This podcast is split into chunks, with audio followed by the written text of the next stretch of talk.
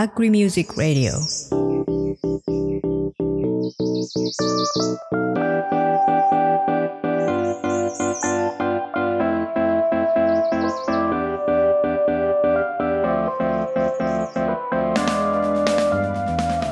皆さんこんにちは Agri Music Radio MC のまおです。そしてこんにちはのりこです。よろしくお願いします。お願いしますこの番組は農業に関わる私たちがゲストを迎えて人生の節目の大切な音楽をそのエピソードともにお送りしますシーズン4では情報発信をテーマにお送りします Spotify では音楽も一緒に楽しめますが Apple Podcast、Amazon Music、Google Podcast 等のプラットフォームでは音声のみの配信です。はい、ありがとうございます。えー、今回いつもの MC の A ちゃんがえー、ちょっと用事があってお休みということで私がメインの MC そして、えー、普段裏方をやってくれているのりこが、えー、サブ MC という形でやってもらっていますが、えー、どうですか？緊張してますか？緊張しますね。ギリギリまで。最初のねそうなんかその読んでいるのを聞いていて私の方がなんかあーって緊張しました。いつも自分が読んでる文言だったので。ねなんかあのギリギリまでこれを読むとは知らなかったという。はい、はい、なんか今日なんとかなるだろうとか思ってたけどいざ読むとちょっと緊張しますね、うん、いや実際読むとね神ポイントがあるんですよね、うん、はい。はいじゃあ今日はよろしくお願いします。お願いします。高知の海を分かち合う。太陽の光を分かち合う。水と空気を分かち合う。五色のナスや色とりどりの野菜を通じて作る楽しさ食べる喜びをあなたと共に分かち合いたい。Diversity of Happiness Values. 分かち合う農園。高知のナスの夜明けぜよはいそれではお呼びしましょう。水筒種子農家。水筒種子農家8代目伊藤二太郎さん。そして農業界の役に立ちたい代表の伊藤裕太郎さんです。よろしくお願いします。はいよろしくお願いします。はいでは伊藤さんのプロフィールをお願いします。はい伊藤裕太郎さんは富山県砺波市で水筒種子農家の長男として生まれ育ちました。JA 全農に就職し、営農関係、担い手関係、農業者団体との連携、営農管理システム ZGIS の開発、そして事業承継に携わってきました。現在は退職し、実家で農業を営む傍らで事業承継の普及のために講演や研修、執筆、個別支援などを行っています。2022年に今日から始める農家の事業承継2万人の後継ぎと考えた成功メソッドを竹本さんと協調で出版されています。はい、それでは伊藤さん、まず伊藤さんについて、はい、えーちょっと自己紹介的な感じでいろいろお聞きしていきたいんですけれども、はい、私がカミカミで読んでしまった水筒種子農家というのはどういう農家さんなんでしょうか？えー、っと、はい、食べるお米を作ってないっていうことですね端的に言うと。はい、あとは竹本さんとか、まあ、日本全国のはい、あのお米を作ってる農家の皆さんが、春になれば種まきをするわけですけども、はい、その時にまく種を僕らが作ってるっていうことですね。うん、だから生産資材の一つという捉え方もできますかね。あの素人考えでいくとその取れたお米を、うん、まあもみの状態で取っておいてそれが次の年の種になるんじゃないのっていうふうに思っちゃうんですけれどもそうじゃないそういうことです。あ、そういうことなんですか？合ってますよ。うん。ですがそのえっ、ー、ともみを種として特別に取ってる農家さんっていうことなんですかね。もうそのためだけに作ってるっていうことですね。ああ、種用だけに生産していると。そうそうそう。ほうほうほうで、この八代目伊藤二太郎というこの伊藤二太郎っていうのが屋号みたいな感じなんでしょうまあ僕僕が勝手に屋号にしたって感じですけど、はい。まあたまたまうちは家系図を亡くなったおじいちゃんが作ってくれていて、はい。で、辿っていくと、おもう地元のお寺が焼けて、過去町がもう焼けてしまって、はい。本当の初代までは遡れないんですけど、うん。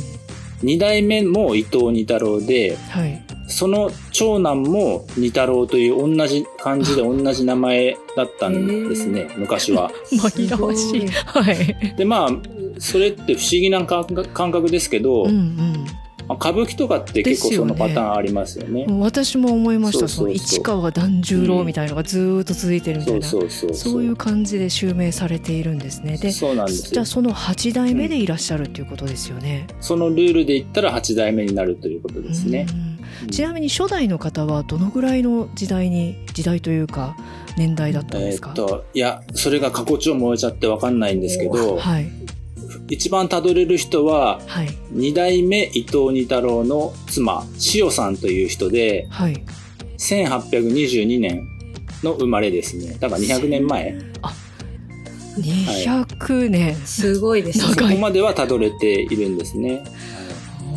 すごいこう歴史のあるというか伝統のある農家さんっていうこと、じゃあ最初からその種を作る農家さんだったんでしょうか？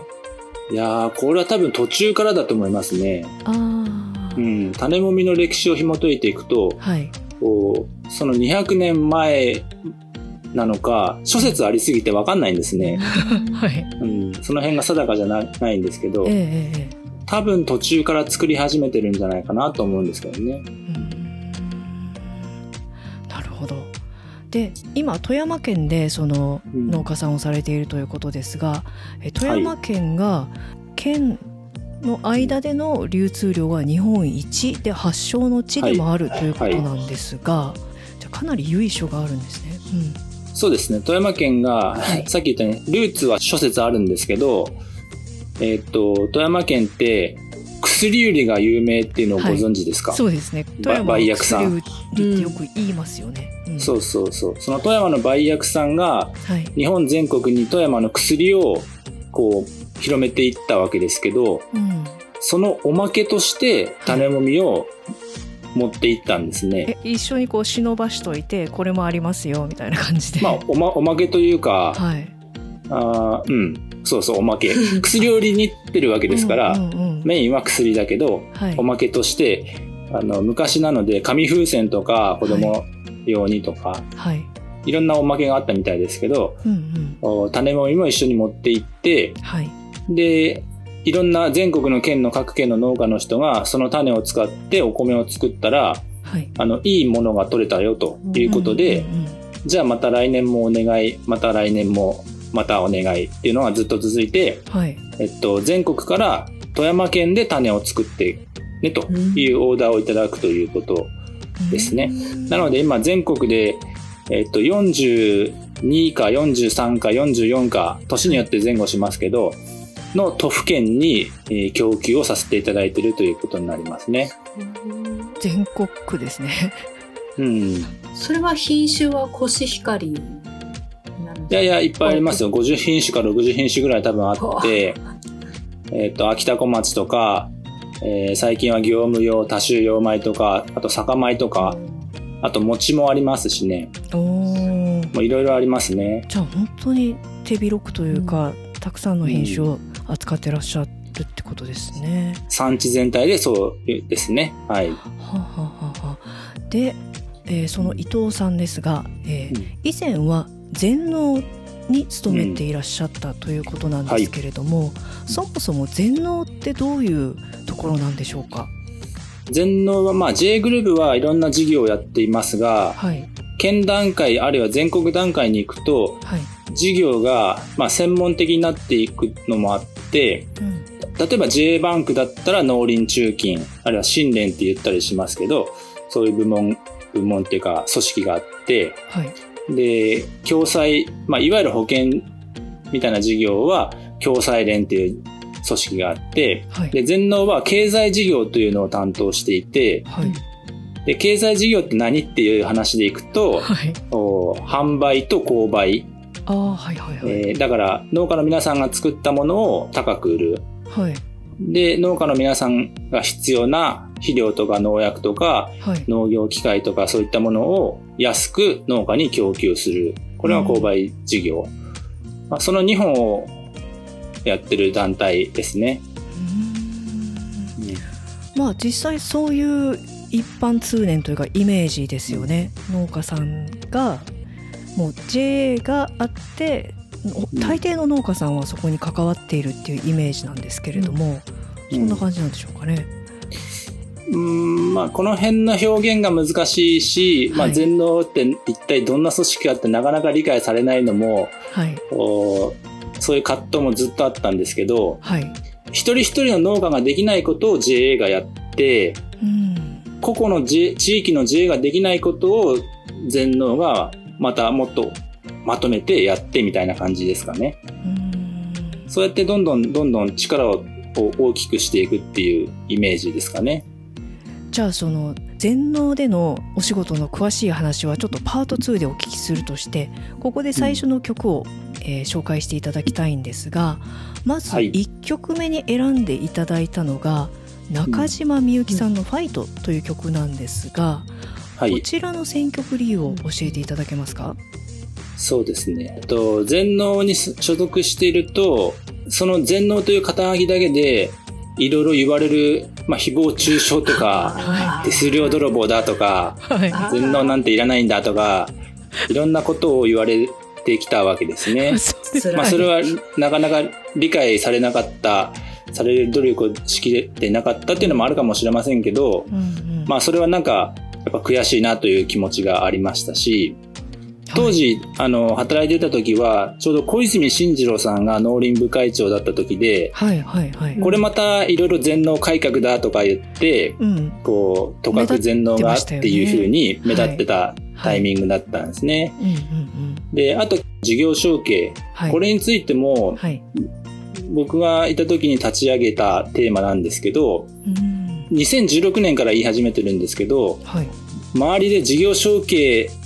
を応援してくれる人なんて誰もいなかったんですね。うんそれは内部もそうだし、うん外部もそうですね。農家の皆さんだって、事業承継っていう4文字を、そもそも、そんな4文字なんだそれみたいな。何をやってんだこいつはみたいな、そんな空気がすごいあって、えーまあそんな中で、だけどこれは絶対必要だよと、僕はずっと確信して思ってたんですけど、はいお応援してくれる人、味方がいなかった、ああるいは全農という組織にいて、えーなかなかこう評価されない、認めてもらえないっていう、そういう苦しい時があった時に、はいえーこの曲を聴いて、えーこう気持ちを奮い立たせていたっていう感じですかね。うーんでファイトとそいう感じなんですねう。はい。はいでは、えー曲紹介をでは伊藤さんからお願いしますはい。では、中島みゆきさんで、ファイトです。Agri Music Radio 音楽で心を耕す中島みゆきでファイトでした。はいこれはじゃあその全農でお仕事されている時にまあ自分をご自分を鼓舞するためにうん。聞いていらっしゃったということなんですがそのはい全農でじゃあ実際どういうことをされていたのか教えていただけますか？はい。まず、全農に入って、えっと、僕はもともと富山で採用されていて、はいまあ、営農関係の仕事、あとは担い手対策の仕事、あとは富山県って実は園芸産出額がもうずっと全国最下位なんですね。もう30、40年近く最下位なんですね。はいで、えっと、お米の値段もどんどん下がっていくということで、はい。まあ、園芸振興を頑張ろうという話があって、まあ、はい。その園芸振興の仕事をお現場でずっとしていました。はい。で、そこから転勤になって東京に行って、えっと、引き続き担い手関係の仕事をしまして、えーあとは、えっと、ZGIS っていう地図のシステムですね。はい。えーその開発を提案したり、農業者団体、法人協会、青年部 4H クラブ、えーこの3つの団体とのお連携で、えーと、どうやって資材の価格を下げるかとか、うんえーそんなような取り組みをしてきましたね。で、あと、今日のテーマの事業承継。えーはいこれが僕がやってきた大きな仕事ですかね。はい。ななんかこう事業内容っていうかうんがものすごい広いんですけれどもはいはい。こう何年かごとに部署変わっていくっていう感じなんですか？それともあそうですね。いやもちろん。あそうなんですね。何年かごとに変わってきますし、はいえっと、まあ、全農も本当に総合商社みたいなものなので、はい。事業が今言った事業よりもっともっと山ほどありますから、えもう全然関係ない仕事にもおなっちゃうこともありますし、えうん。えーこればっかりは分かりませんからね、人事のことは。なんか公務員の方のようですねあーまあよくそう言われますね。まうんあそうですね。移動のスパンはそんな似てるかもしれませんね。うんうん。でその中でこう全農のことがあまりうんこう分かってもらえていないあるいは誤解されているっていうふうにうん感じてらっしゃったそうですけれども、はい。それはどういったことがそういうふうにこれはまずもう1年目に痛感したのは、はいまあ、社会人1年目ですから初めて名刺思って、はい、えー、例えば農家訪問をした時に、はい、あの全農の伊藤ですって言って名刺を渡すわけですけど、はい、もうその瞬間に全農なんかなんとかかんとかバババババババってもう農家のお父さんに言われてなんか、はいななんか悪いことしたっけみたいな、はい、そうなんですよねなぜなぜいやいや一生懸命仕事頑張ろうと思ってって現場に出ていくと、はい、そんな風になるっていうことが、まあ、珍しいことでは実はなくて、はい、結構頻繁にあって、だから全然わだだだだだだみたいな、そこがよくわかんないんです、ね、感じで、まだ手する、はい、手するだけ取ってバババババババみたいなマシンガントークで言われて、はい、はい、そ、それは、あの、そう言われる感覚って実は結構理解もできて、はい、まあ、それぐらい全農がやっている、うまあ、当然必要な事業を展開してるわけですけど、うん。それがなかなか農家の皆さんには伝わっていなかったり、うん。えーするっていうところがあー悔しいなと思って、はい。えーそれが最初のなんかこうこうそういう気持ちが芽生えた最初ですかね。うん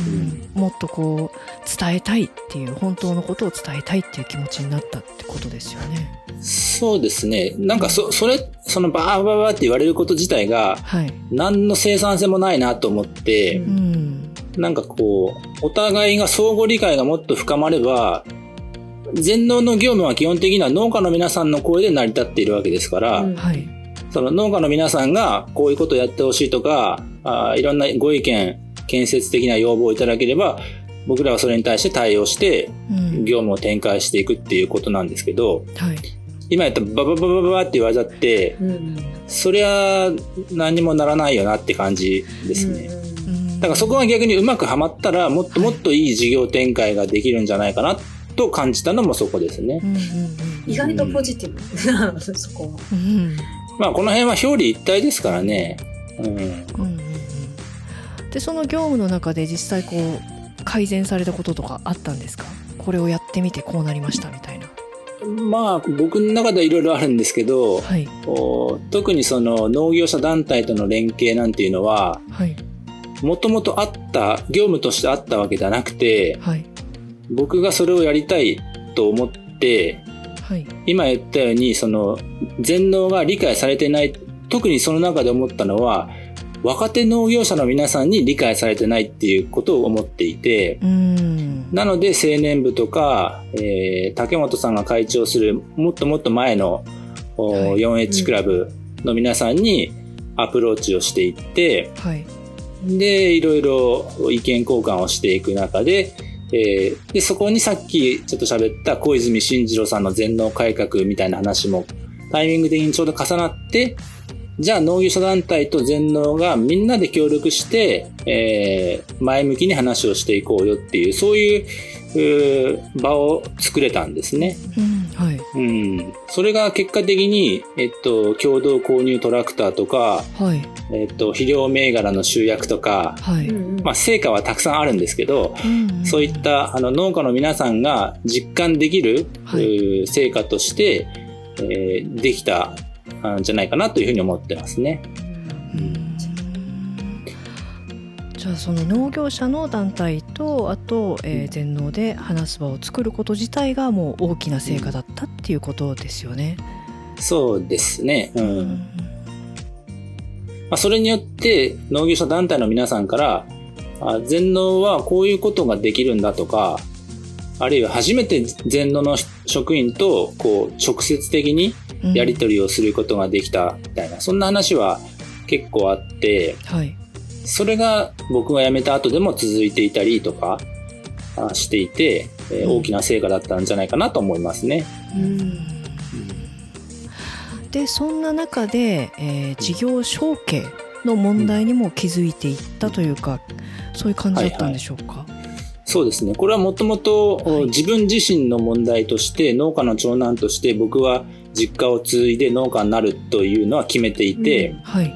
だけど親父は、はい、親父はお前そんなの継がなくていいよ。全農にいた方がいいわって言ってて。竹本さんとはまた別のパターンですね。ね、うん、あそうそうそう。はい、結構継がなくていいっていう親もあの本音とかどうかは別ですけど、はい、そう言ってしまう親も結構親っていうかまあ経営者も結構いると思いますね。うん、でだけど僕は継ぐよって言っててだからまあ不毛な会話ですよね。継ぐ継がなくていい。継ぐ継がなくていいっていう。っていう会話をずっとしてて、はい、で実際一回社会に出て全農で働いていろいろ勉強して経験していく中で、うん。一体自分はいつ継ぐんだろうなっていうのが、自分でも分かんなくて、はいはい、あとは継ぐって言ってるけど、一体何をどうしたら継ぐっていうことなのかなっていうのも分かんなくて、はい、すごい漠然として勢いだけで継ぐって言ってるだけみたいな感じで、はい、っていう話を、そのさっき言った農業者団体の皆さんに、はい、いや、実は僕も農家で、こうこうこういうふうに親父との関係性とか、い。ろんなことで悩んでてって話をすると、はい、そこで気づいたのが、これは北海道の人も九州の人も、お米農家も野菜農家も果樹農家も畜産農家も、田んぼとか畑が1枚しかない人も、100枚ある人も、はい、個人だろうが法人だろうが集落営農だろうが、あるいは部会だろうが、これは実はみんな、みんな課題でしょという、うん、その会話をしていく中でですよ。はい、みんなうちもそうだよとか、いや、そんなのどこでもある話だよみたいなことがいっぱいあって、はい、これはもしかして事業承継という4文字にすると、みんなつながるんじゃないかなと思って、うん。これはもしかしてみんな潜在的には考えている感じているんだけども、はい、適切な言葉がないから単純ななんか親子関係がうまくいってないみたいなあれもこれもそれもみんな事業承継の課題で悩んでるっていうことになるんじゃないかなと思ったんですね。はい。うんうん、で、これも全農の業務として事業承継っていうのがあったわけじゃなくて、はい、これは全農の業務でやったらいいんじゃないかなと思って勝手に進めてきたって感じですね。全農として初めて作ったっていう、うん、そういう感じなんですそうそう。これも先ほど言ったように全農の業務は農家の皆さんの意見要望に基づいて、えー、施策事業を運営していくのが、まあ、当たり前の話ですから、はい、農家の皆さんの課題が事業承継だとすればそれに対する対応策をこう打っていくのも全農の仕事として違うとは言えないだろうなと思ったんですね。うん、うん、あのそれまでずっとその農家さんの後継ぎ問題ってあったはずだけれども、うん、はっきりした言葉で語られないことでずっとうやむやに、そして皆さんがもやもやしていたところのところをこうキュッと言葉にしてで、説明をされたっていうことですよね。そうですね、うん、そこにすごいこう必要性があったと。うん、うんうんうん。まあたまたまだと思いますけどね。でそこで竹本さんと一緒に本を書くっていうところに、う。ん、それはどういうきっかけでなっていったんでしょうか？そのさっきの、はい、特に若手農業者の皆さんに全農の業務が理解されてないっていうところから 4H クラブにアプローチしていって、はいはい、その中であいろんな人と話をしていく中でなんか面白い人いませんかみたいな話をしてる中で、はい、竹本さんをご紹介いただいたっていう記憶があるんですけどそそんな記憶で合ってるのかが、はい、実は怪しくて。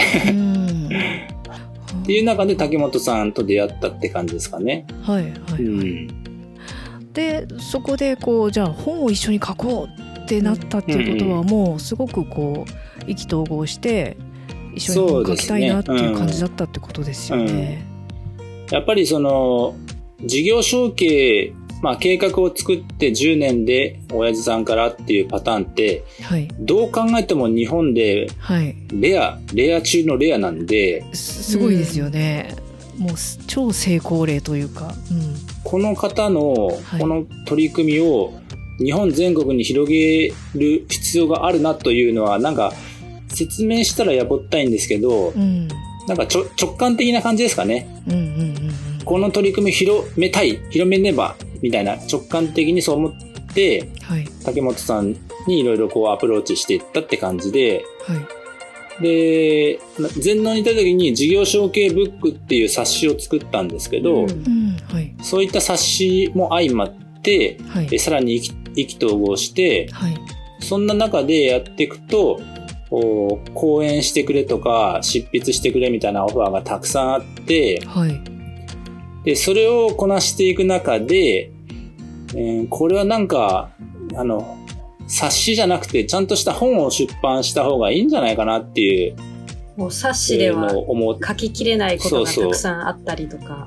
そうそうそうそう。で、こうやって事業承継ってだんだん言っていくと、いや、うちではこうこうこういうことで悩んでてとか、いや、うちではこういうふうにやって解決しようとしたけどうまくいかなかったとか、うん。やっぱり事業承継ってもう100件100通り、もう全てが違う物語なんで、うん、この一件一件のその話が聞けば聞くほど僕ら二人にとってはこう蓄積されていって、はい、それをなんかうまく本にまとめていろんな人にこう発信できたらあのいいんじゃないかなと思ったんですね。実際その本を出されていろんな方からの反響があったと思うんですけれども、はいはい、どんな反響がありましたか？それを読んで、はい、やっぱ僕ら嬉しいのは事業承継ってあの僕らの話がどうっていうことは多分なくて、はい、テーマ的にはあの共感を得るテーマだと思うんですね。うん。はい、これは誰が話そうが。はい、で共感は得るんですけどこうなかなか実践っていうフェーズに行かないねと。うん。実際に例えば話し合いを進めてみたよとか、あ計画作りまで進めたよっていう人って相当少なくて、はい、その中で実際に計画を作り始めたよとか、はい、あのこの本をきっかけに前進したよっていう、うん、要は共感から実践へっていうそこの一歩の違いがめちゃくちゃ大きな違いで、はいはい、その実践する実践し始めたよっていう人があ出てきてそ,、まあ、そういう反響があったっていうのが一番嬉しいことですかね。いやこの本を読むのはえどっちかっていうと、うん、事業を継承するお父さんそれとも息子どちらが読んでる方が多いんですかね、うん、いや息子が多いんじゃないですかね。いやそ感覚的にはそんな気がしますけどね。やっぱり悩んでるのは後継者側の方が多い気がしますね。うん、そうでしょうね。うん、いつになったらみたいなのとか。特に伊藤さんのあの継承のパターン、親父は継がなくていいとか言ってるっていうパターンがあり、うん、多い気もしてて。親世代にとっては自分その親親が継いだ時ってきっと継ぐか継がないかっていう選択肢はなかったんじゃないかなと思うんですね。うん、もう継ぐ農家の長男だからまあ、長男じゃなくても農家の子供だから継ぐもんだよみたいな話で継がないという選択肢がなかったからその継ぐ継がない、まあ、事業承継の問題で悩んでなかったっていう人が多いんじゃないかと思うんですけど、うんうん、今は継ぐか継がないかっていう選択肢が当然あってそこでいろんな葛藤があったり、まあ、継ぐにしてもどうやって継いでいくのかが全然わかんないっていうのでまた悩みがあったりすると思うんで、やっぱ後継者側の方が悩みの、まあ、質としては深いというか、悩ましいというか、うん、そんな感じなんじゃないかなと思いますね。うん、確かに。はい。ではこの辺で、えー、次の曲に行きたいと思うんですけれども、次に選んでいただいた曲が加山雄三とザ・ヤンチャーズでザ・ロンリーハーツ親父バンドという曲なんですが、こちらの選曲理由をお願いします。はい、はい、これはあの働いてた時に接待カラオケがあって、はい、たまたま入った曲でがこの曲で歌詞を聴いていくとサビの方にいつか未来の子供たちに心のバトンをつなぐためっていうフレーズがあって、はい、それを一緒に聞いてた人が、お前これ事業承継やんみたいな感じで、突っ込んでくれて、はい、で、そこから、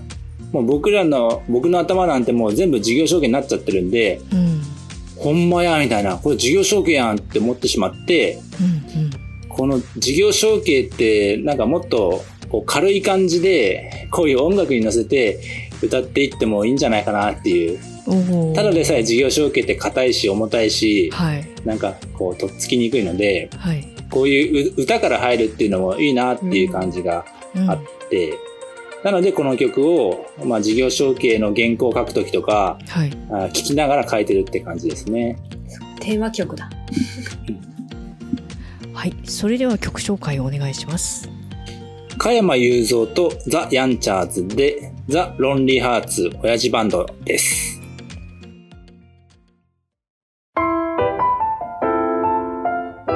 Agri Music Radio 音楽で心を耕す加山雄三とザ・ヤンチャーズでザ・ロンリーハーツ親父バンドでした。はい。えー、ちょっと曲中にもいろいろお話をしていて加山雄三さん2022年6月の19日で引退を発表されたということなので、うん、ごく最近まで実は活動されてたんですよね。うん、うん、なんかちょっとこの需要承継の話につながるものがあるなというふうに思ったんですけれどもその辺もやっぱりこの曲を選んだ理由の一つなんでしょうか？まあ、そうですね。それは結果論ですけど、そうなりましたね。うん。うん、85歳で、まあ、マイクを置くという決断は、まあ、引き際の美学はそれぞれあると思うんですけど、はい、まあ、加山雄三さんの美学だったんだろうなと思いますし、うん、その農家のお父さん世代にも、はい、引き際の美学だよって言ってもなかなかやっぱ伝わらなくて、はい、うん。そういう時に例えばこういう加山雄三さんだってマイクを置いたよねとか、はい、あとスポーツ選手とかの引退とかも毎年誰かは引退するんで、はいはい、あんなに有名な選手でももう引退だねみたいな話とか、はい。まあ、いろんな美学がありますよねみたいなことを、はい、話をするのにはいいんじゃないかなと思いますね。うそうすると響くと。うん、やっぱ直接的に引退しませんかとか譲りませんかっていうと、やっぱなかなか伝わらないし、だけど世の中にいっぱい普通にあり得ること、起こり、起こってることですよねっていう話で、うんうんうん。でそういうふうなところから入っていくといいんじゃないかなとは思いますね。うん確かに。しかもあんなすごかった人もやっぱりもう終わりはあるんですよっていうことですよね。うん。うん、そうそうそう。はい、で今実はその2冊目の本を竹本さんと執筆されているということなんですが、うん、はい、それはちょっとお話しできる範囲でどういう展開というか、まあ、情報公開の時代なんでどんどんオープンにしますけど、ありがとうございます、えっと、1冊目の農家の事業承継っていうのは、はい、まあ、読む読む本ですね、うん、読書する読み物、はい。はい、で今度は読むんではなくて、はい、えー、書く記入するまあ、考える。それをメインにした本を作りたいなと思っていて、はい、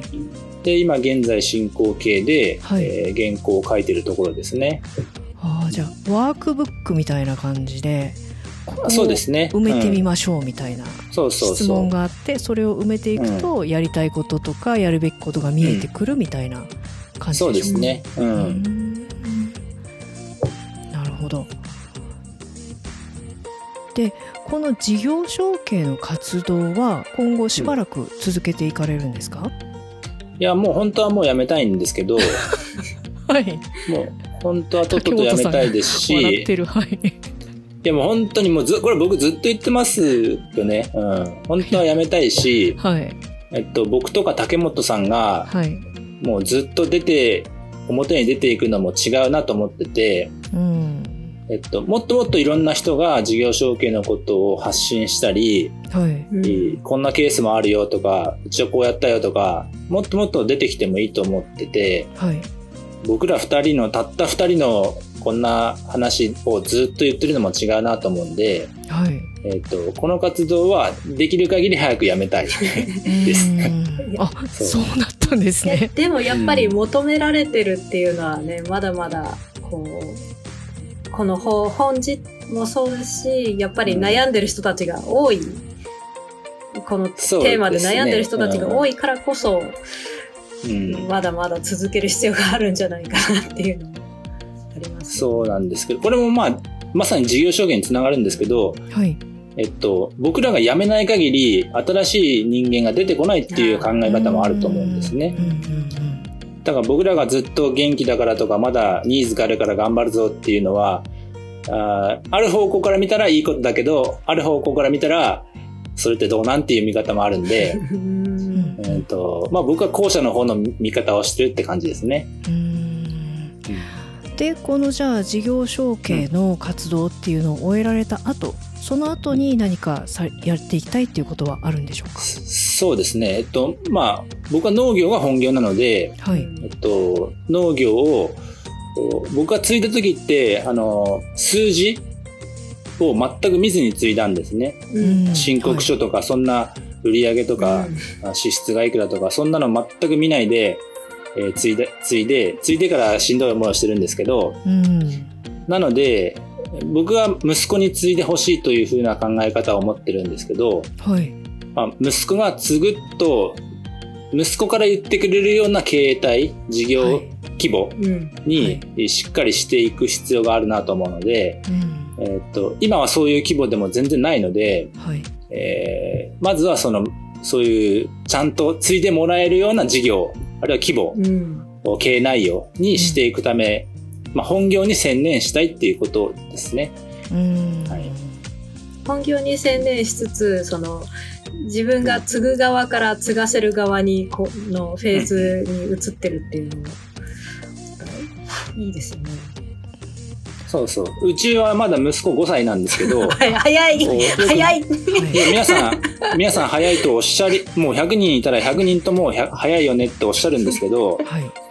じゃあ一体何歳、子供が何歳から事業承継に向けた取り組みやっていくかって言ったら、意外とないですよ。僕、息子が30歳の時に、うん。えっと、一つ息子に判断を仰ぎたいと思ってるんですけど、はい。この前カウントダウンの表を作ったらあと24年と4ヶ月しかなくて、うんはい。この中に、えっと、中学校進学して、高校進学してっていうあたりで、はい。普通科に行くのか、どこに行くのかとかうん、大学に行くかどうかとかって、もうその時点で進路選択の、はい。なんとなくの方向性は決まってしまうかもしれないので、っうん。うん。てなったら、5歳から何か取り組みをしておくっていうのは、はい。別にそんなに早いことはないと思ってて、うん。うん、だから、あーなんて言うんですかね、えーは早ければ早いほどいろんな策を講じられるわけですよね。うんはいはい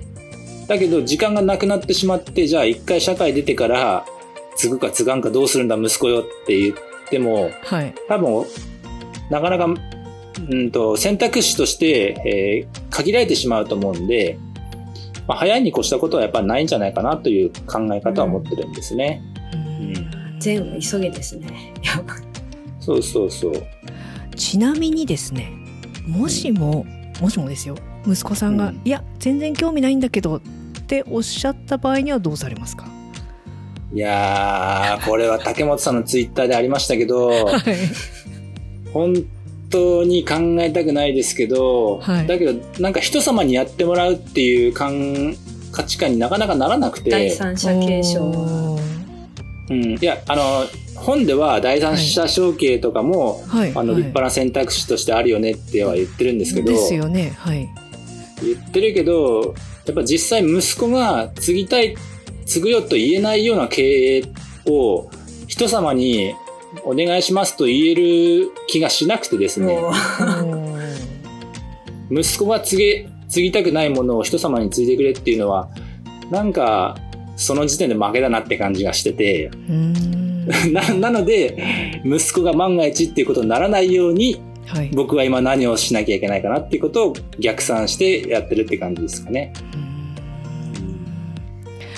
あとあのちょっとお聞きしたのは事業承継実践塾っていうのを全国展開していきたいっていうふうに計画されてるそうですが、はいうん、やりたいんです。えっと、はい、僕も竹本さんも日本全国で講演してますけど、はい、僕が講演始めたのって2016年から、はい、でその時もうまず事業承継の必要性から喋ってくださいっていうオファーがたくさんあって、うん、で今2023年になって、うんはい、今もなおまず事業承継の必要性から喋ってくださいっていうオファーがあって、うん、これはもしかして100年後も事業承継の必要性をみたいな話になってるんじゃないかなと思って。足踏みみたいな感じがそろそろステップアップしたいねっていう。うん、僕の感覚からすると事業承継が必要だとみんな思ってますよね、うん、分かってますよねっていう話であって、そ、ね。うん、そこはもう前提ですよね、うん、もうそのフェーズではないんだろうと思って。て、あの冒頭に言ったようにやっぱり頭で分かってるけど実践になかなかいかんっていうところがあの、もう運での差だと思うんで、うん、実践にどうやっていくかっていうのが、この出版第2弾もその一つではあるんですけど、じゃあ実際に個々の農家形態で書いてみるかっていうと、やっぱモチベーション上がんないんですよね。としたら、じゃあみんなで集まって月1回ぐらい農協の支店の2階に集まってみんなでやろうよっていう。で、それ4回ぐらい繰り返したら、あ完成とりあえず完成しないかなと思ってて、そういうみんなで集まってわざわざやるみたいな、そんな場を作りたいなと思ってて、はい。で、これは先行的に先駆的に滋賀県でもうすでにやってて、手応えとしてもめちゃくちゃ感じてて、はい、やっぱり事業承継のネックってきっかけがないだけだなと思ってて、はい、きっかけを実践塾として実践講座として提供してあげればまあ、着実に進むなっていう実感もあるので、うん、これを日本全国で、えー、例えばその同じ品目を作ってる農家仲間部会とか、はい、あるいは集落とかあるいは青年部 4H クラブとか、まあ、いろんな団体集まりがあると思うんでそんなような単位で全国でやっていけたらあの僕とか竹本さんがこう願ってるこう事業承継がこう一般化していくような段階になるんじゃないかなと思うんで、ぜひそういったことを、まあ、僕らはも当然言ってますけど、リスナーの皆さんからも、うちの県でもうちの地域でもそういうのやってみようよっていうふうに声を上げていただければめちゃくちゃ嬉しいなというふうに思うわけですね。まだまだやることがたくさんあるっていう感じですね。はい。そうですね。では伊藤さん最後にお知らせ事などあればお願いしますお知らせは本を買ってくださいはい お願いしますままだ2冊目の発売日が決まってはいないんですよねえー、っとですね11月中旬ぐらいですねちゃんと僕らが原稿を出せればの話ですけどね。頑張ってください。はい。はい。それでは今日のゲストは伊藤裕太郎さんでした。どうもありがとうございました。はい、ありがとうございました。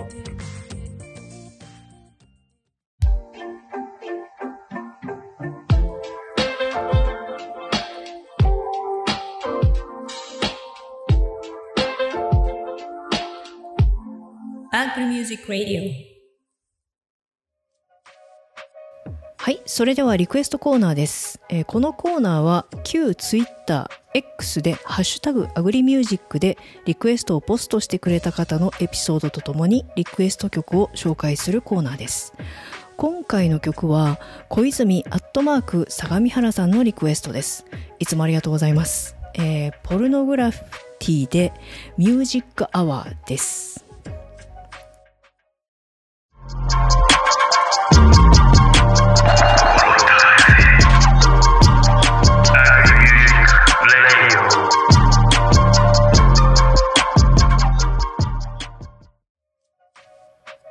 グラフィティでミュージックアワーでした。小泉アットマーク相模原さんからのコメントで、情報発信がテーマということで、やはりリクエストはこの曲しかないかなと。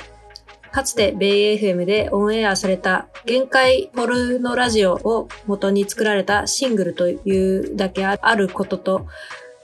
夏の海辺を感じさせるトラックはポカリスエットの CM にぴったりだったね、とのことでした。うん、確かに。いや、なかなか今回の選曲、なんか、はい、トラックの順番も上がりますね、なんか。確かに。元気な感じ。特に最後はもう上げ上げでしたね。はい。えー、 Agri Music Radio では、えー、感想と、あと簡単なエピソードとともに、ハッシュタグ Agri Music Radio とつけてリクエストをお待ちしています。X でつぶやいてください。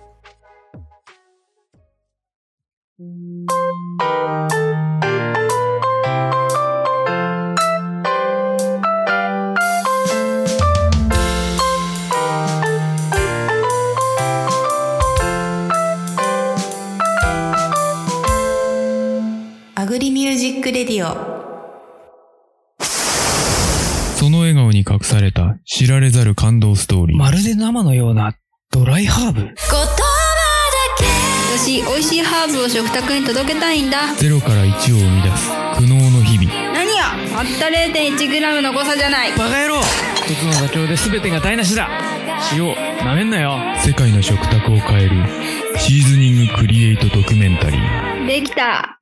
ついにできたぞ。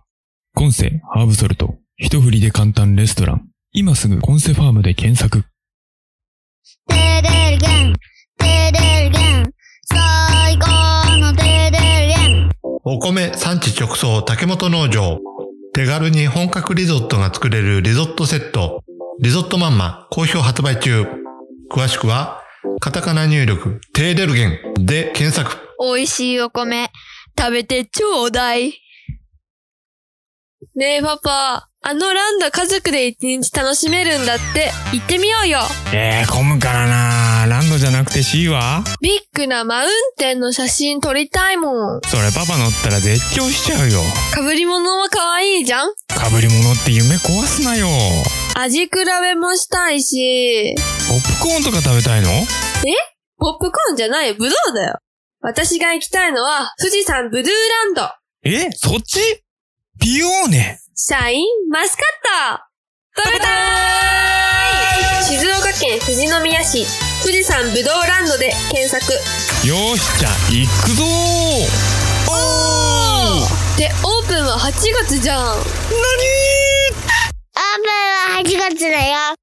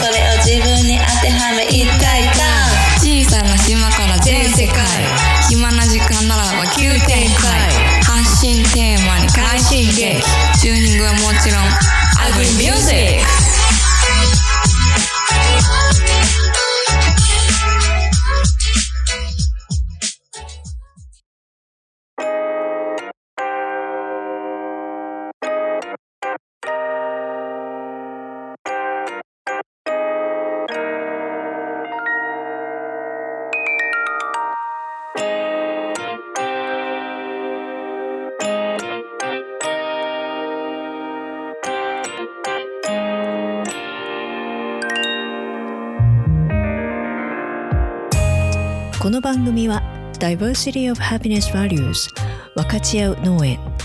雑草や虫たちとともに土を作りハーブを育てるコンセファーム。お米産地直送竹本農場。家族が一日楽しく過ごせるテーマパーク富士山ぶどうランドの提供でお送りしました。はいということでエンディング。えー、のりこさんどうでしたか今回？はい。やっぱマオはすごいね。何言ってんだ。いやそこじゃなくて伊藤さんはですね 伊藤さんのお話をしていきましょうなかなかこう最初私たち、マオと私ってあの、はいはい、経営者でもななければ、あまりあの農業っていうのにがっつり関わってるわけでもないのでなかなかね、ね、この事業継承とはみたいな。いやでもなんかねあの前にもその竹本さんの時にもお話したと思うんですけれどもこれ農業に限らない話でやっぱりその小さい事業は家族で継承していくっていうことがすごく多いので、うん、いろんな業界であるあるではあるんですよね。だけど特に農業に出やすいっていうそのまあ言ったら引退のない仕事というか、うん、そういった意味ではやっぱりなかなか継承していくのが難しいんだろうなっていうので、まあ、このニーズがものすごくやってみたらあったっていうのは分かる気がしますよね。はいということで、えー、 Agri Music Radio 今回はここまでです。え次回のゲストは私たちと同じポッドキャスターの農家の一服のマッサンとさやさんです。おお、すごいね。ついに来たね、この二人、ね。ポッドキャスター枠ですね。うん、はい。ということで、じゃあ最後の締めをのりこさんお願いします。アグリミュージックレディオ、また次回お会いしましょう。バイバイ。バイバイ。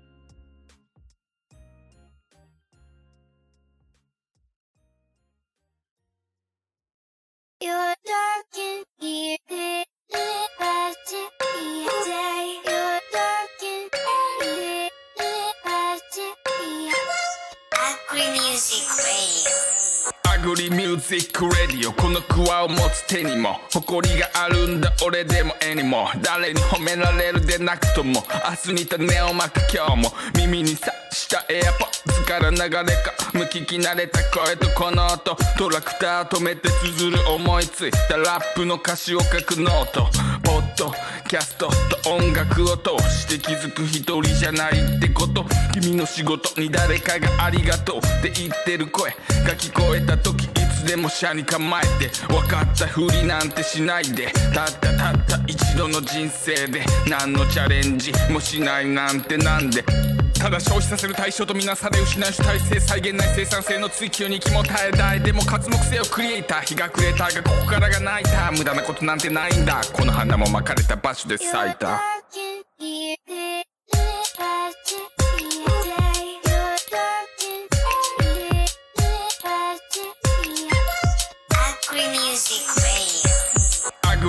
Music Radio このクワを持つ手にも誇りがあるんだ俺にもおめえにも誰に褒められるでなくとも明日に種をまく今日も。 Agri Music Radio このクワを持つ手にも誇りがあるんだ俺にもおめえにも誰に褒められるでなくとも明日に種をまく今日も。